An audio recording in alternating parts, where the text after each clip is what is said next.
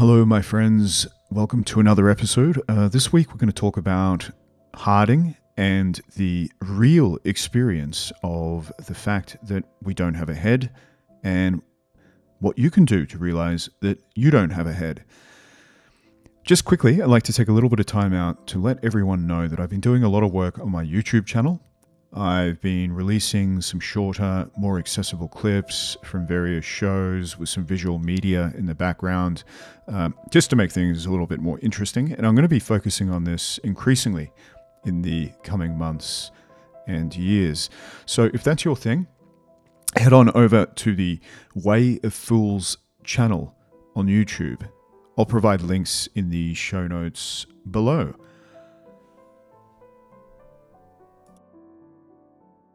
This is a talk on verifiably having no head. Stay with me on this because what you're about to hear is something important. There's a reason you want to know that you don't really have a head. Indeed, this seems like an utterly ridiculous claim, a kind of childish entertainment. Of course, I have a head.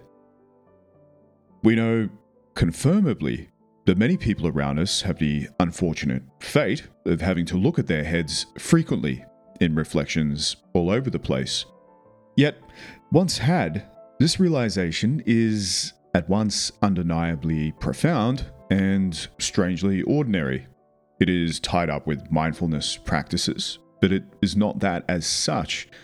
That is not even really necessarily required for a glimpse of the fact that you do not have a head. And yet, it is undeniably a strange realization and a profound realization. And what got me there was a book by a gentleman named D.E. Harding. Indeed, there must be something about the Himalaya. The rarefied air there seems to trigger something in man. It did in me, it has in many others. It reminds me of the story of the British Raj's incursion into Tibet in 1904. Commander of the British India Force, Sir Francis Younghusband, later the president of the British Geographical Society, whom, once he began departing the country after some warfare, was overcome and by all accounts sat flabbergasted in the mountains, infused with a love of the whole world, and that men at heart are divine. Something very similar happened to E.R. Harding.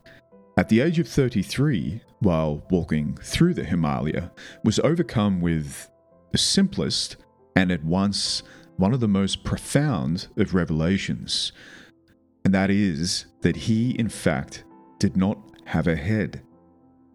And the simple realization was very much verifiable, and once he had caught a glimpse of it, there wasn't any real way of going back and unseeing it because it was, in fact, actually seeing. For my own part, this was all part of a cascade of meditational realizations that I had in alarmingly rapid succession a little while ago, which seemed to run in to everything that I had always been doing wrong.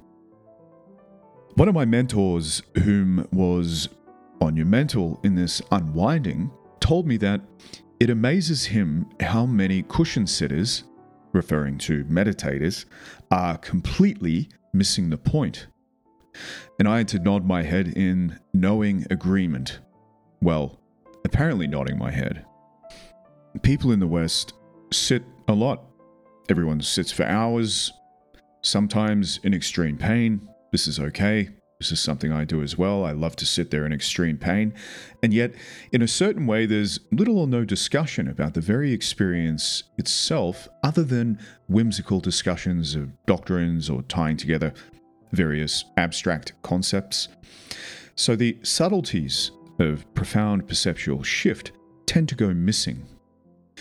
We sit there for hours and hours on end and seem to be completely missing the essential realizations that otherwise come about fairly easily once someone simply points it out to you in a way that doesn't rely on some abstract mystical nonsense. One of these profound shifts for me is realizing that I also did not, in fact, have a head. Now, this subtle shift in seeing the world has implications. And one of these implications is questioning the very nature of selfdom and what it is. But that will be maybe a discussion for another time in another video. As Mr. Harding describes in his book, which incomprehensibly to me has three and a half stars as a rating on Goodreads, implying that it is an average read to most people, showing at once the maddening imbecility of the species and that everyone actually appears to be looking at something or everything everywhere other than where it actually is. Nevertheless, in Harding's case, he told us Somehow or other, I had vaguely thought of myself as inhabiting this house, which is my body, and looking out through its two little round windows at the world. Now I find it isn't like that at all. As I gaze into the distance, what is there at this moment to tell me how many eyes I have here? Two or three, or hundreds or none? In fact, only one window appears on this side of my facade, and that one is wide open and frameless and immense, with nobody looking out of it. The key to this seems to be that it whatever that is, is not there as distinct from here. Many have mistaken this for some sort of objective physical claim in the sense that if I cut my head off, I would not die. Rather, this is a kind of elegant instruction manual for an empirical glimpse of seeing the lack of what is actually there compared to what you've always thought is there. The point is that I, whatever I is, is not even actually there. And it can actually be very simply seen. What follows is an exercise often promoted by his students. Try to turn consciousness in on itself for a moment. And I recommend if you're operating a car or machinery, perhaps you don't try this part, just in case you're a fast learner. Take a moment to look at your hand. You appear to be able to see it with all its sensations and apparent outlines. Perhaps take a look at your feet and maybe look at some other people if they're proximate Maybe you can even go and look at them straight in the face. And if they ask what you're doing, just say, I'm looking for my head. Grab a small mirror and maybe look at your reflection if you have one available. Now, for a moment, we want to try and turn around from looking out there to looking at what is looking out there. So take a moment to point at your head. Now ask yourself can you see what is looking out when you look back? Even when you look at the reflection in the mirror, you may be seeing ahead, but you're not seeing the reflection immediately. You're seeing a reflection in the mirror that apparently is in front of you, reflected in your consciousness. So, what did you see? You are now looking inwards, turning the direction of your attention around 180 degrees from the objects out there to you, the subject. Did you see your face? Did you see anything there at all? Rather, could we now say everything seems to be spontaneously arising in the same pure void or awareness in which everything else appears to be spontaneously arising. What is out there, even, when you think about it? Maybe at this point you've gotten a glimpse of what is meant from these instructions. If you do, then you've seen exactly what Harding meant. And it is pretty amazing at first how truly surface the apparent lack of self really is.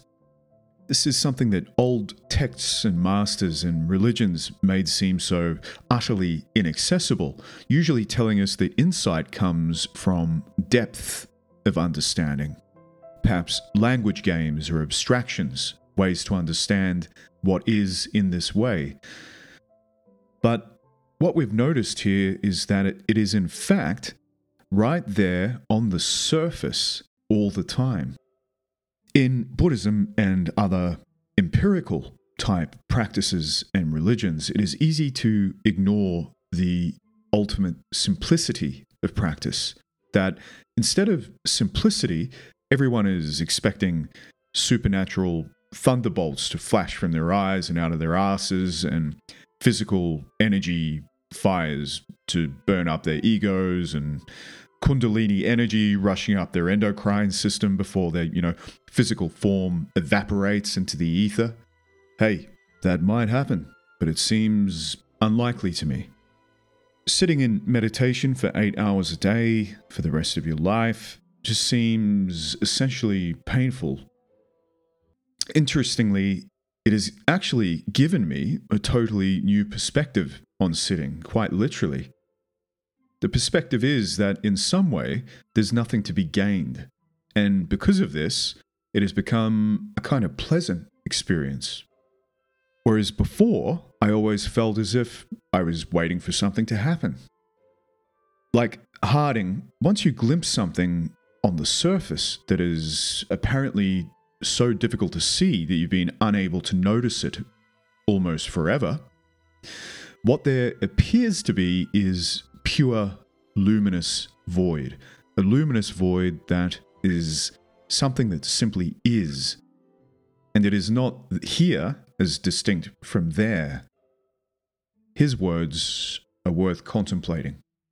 Now, I realize as much as anyone else that topics like this run the risk of sounding like a bunch of commie gobbledygook. But rest assured, this contemplation is worth your time, and if you didn't see from the exercise I prescribed, I suggest you look online for various exercises, or even if you want to contact me, I'm happy to go through it with you. So, I hope you enjoy the next few weeks, perhaps months for some of you, looking for your heads.